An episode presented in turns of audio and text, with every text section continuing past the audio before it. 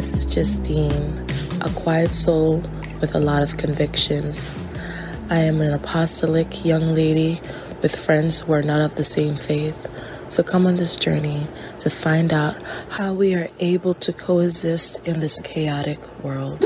Lord, prepare me to be a sanctuary, pure and holy, tried and true, with thanksgiving. I'll be a living sanctuary for you. Okay, welcome back to another episode of our podcast, The Convictions. Today is going to be a monologue, a personal thought. Um, I think it was really important because this past Sunday, actually the last two weeks, um, my pastor has been preaching to us more not like preaching, but more teaching that is. Um, and it really has been resonating with me. Um, and it really related to this podcast, actually. Um, I wanted to say first that, um, many of you may know me. Um, I am shy, quiet. Some may say I'm not, but I'm really an introvert and I do not really like people or I really don't like to let people in. Um, and with this new venture in life, this podcast, um, I have been really open and I started to have thoughts of doubts that would not be good at this. Um, that probably this is not for me. Like, why did I start this? That this will be just for a moment of hype. And my pastor has been preaching the convictions. And as you know, this is the title and the meaning of this podcast. And, um, two Sundays ago when he started this talk with us, um, it was really a breakthrough because I was really having these doubts and I was at the altar and I was just reaching out to God, let him know, putting my burdens on him of how I was feeling. And this lady, I would like to say that she's a church mother now, Sister Margaret Banks. She came up to me and she was praying. I never spoke to her about it, but she's a woman who's always she's always in the spirit. She knows what's going on. And I never spoke to her about it, like I said. And she came up to me and she was praying for me not to have my doubts and my fears and for me to be strengthened and confident and I remember a few years back, we had did a youth, I don't know if it was a youth or a hyphen meeting over the phone. Um, and she was going person by person, telling them their strength and what their purpose was in the kingdom. And remember from the first, um, episode we did of this podcast, we were talking about our light and our purpose and our convictions. And that brought it back to me because she was saying that I was of great value to the kingdom. Um, I'm sorry, I'm crying.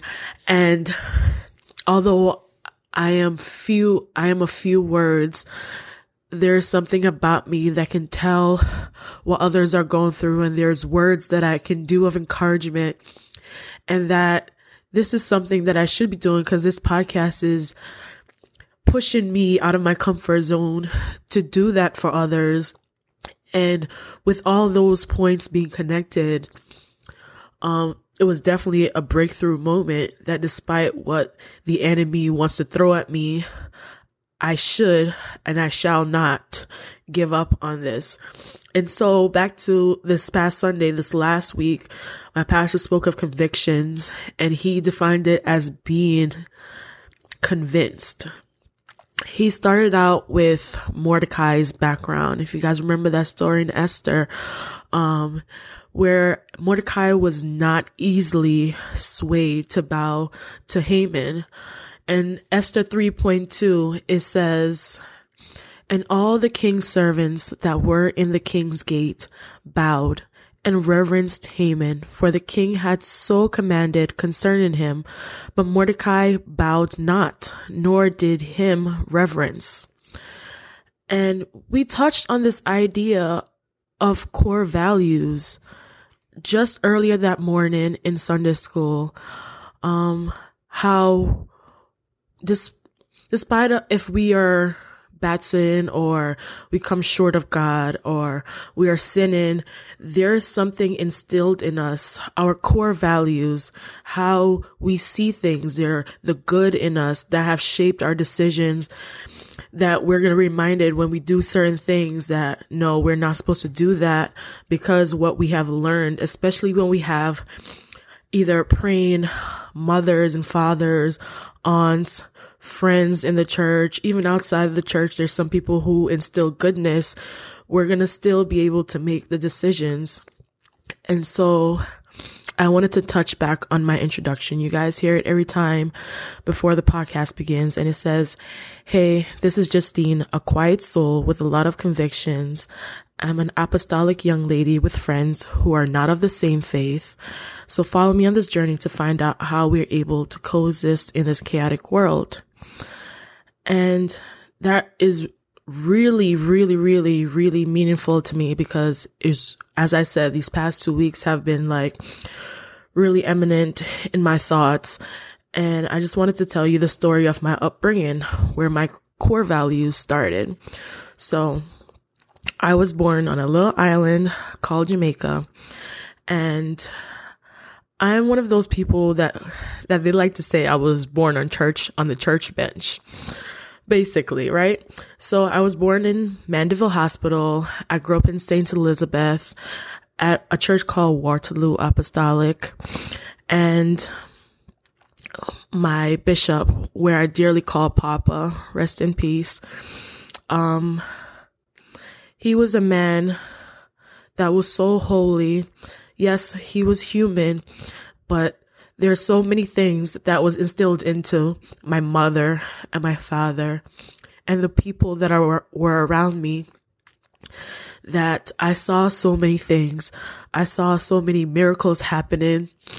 I saw people speaking in the Holy Ghost, going up to people and speaking to them also. Um, and so before I moved to America at the age of eight, it was a pressure for me to get the Holy Ghost. I understood it since the age of six that I wanted to be saved because I saw how important it was for me to make it to heaven.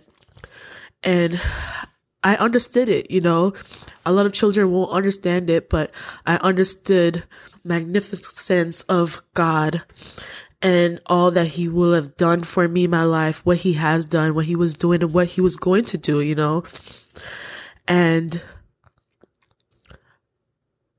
I persistently went to the altar from the age of six until I received the Holy Ghost. April 24th, 2003, at the age of eight. And from then, I feel as though the enemy tries to sometimes attack you. And I told my mother this. I feel like anytime you have a blessing, on your life, there's always going to be something that you're going to be going through. And even before I was eight, there were sometimes I would have sinus problems. My mom always says that sometimes she'll wake up and see that I wasn't breathing, so she'll have to move me. And she would ask me herself what I wanted to happen, and I would always say I wanted Papa to pray for me. Because I always believe that there was purpose on my life and that was that God was greater than anything. And I think that has set me up for a thousands and thousands of things that I've gone through from people questioning when I got to America why I wore skirts, why I didn't have my ears pierced, why I couldn't do this or that. And I always had an answer for them, being confident, you know, in who I was and what I stood for. And there was a moment where I had a really close friend who understood these things and there was a point where this person decided to like really say things to me that hurt me. And this was somebody who, you know, you call your friend and they would say that you were brainwashed. Why can't you wear pants? And I'm just like, we've been friends for two, three years. This means something that you should, uh, should have understood, you know? So why you don't wear pants and why this? I say I can't do certain things. I bring up my pastors. They say, Oh, you're brainwashed you're brainwashed. And that word stood out to me because pastors spoke on it this last week. Brainwashed. To me, brainwashed is believing that whatever I believe in, I should stick to it because you can't tell me that my core values and what the, I was brought upon is something, is something that someone is telling me. I decided at the age of six that I wanted to get the Holy Ghost. No one spoke to me about it. I decided that I wanted to wear a skirt. I grew up wearing skirt, but for me, myself, and I, I read the Bible. I pointed out verses to prove to myself what I'm doing is correct. So if I don't wear makeup, earrings, pants, I don't go clubbing or I don't drink and get drunk, those are my decisions and I'm not being brainwashed. Being brainwashed is taking your word for it and just doing what I want to do. Correct? And so that brought me back to Job. And with Job, Job 23:10 says, "But he knoweth the way that I take. When he hath tried me, I shall come up forth as gold." And in New Living Translation, it says, But he knows where I'm going, and when he tests me, I will come out as pure as gold. And so Job was being tried, he was afflicted. Um, I would like for you to read depth into Job's story, but he was afflicted, and despite all of that, he still turned to God. He said, I go east, but he's not there. I go west, but I cannot find him. I do not see him in the north, for he is hidden. I look to the south, but he is concealed. But he knows where I'm going. And when he tests me, I will come out as pure as gold. For I have stayed on God's paths. I have followed his ways and not turned aside. I have not departed from his commands, but I have treasured his words more than daily food. So I'm sticking with God despite the fear, the doubts that may come up, the lack of confidence, because as Pastor pointed out, he talked not only about Mordecai, but he brought up Esther. She was the queen of a Gentile nation. She's a Jew by birth. Hadassah is Esther's Hebrew name, and it means myrtle, like an evergreen.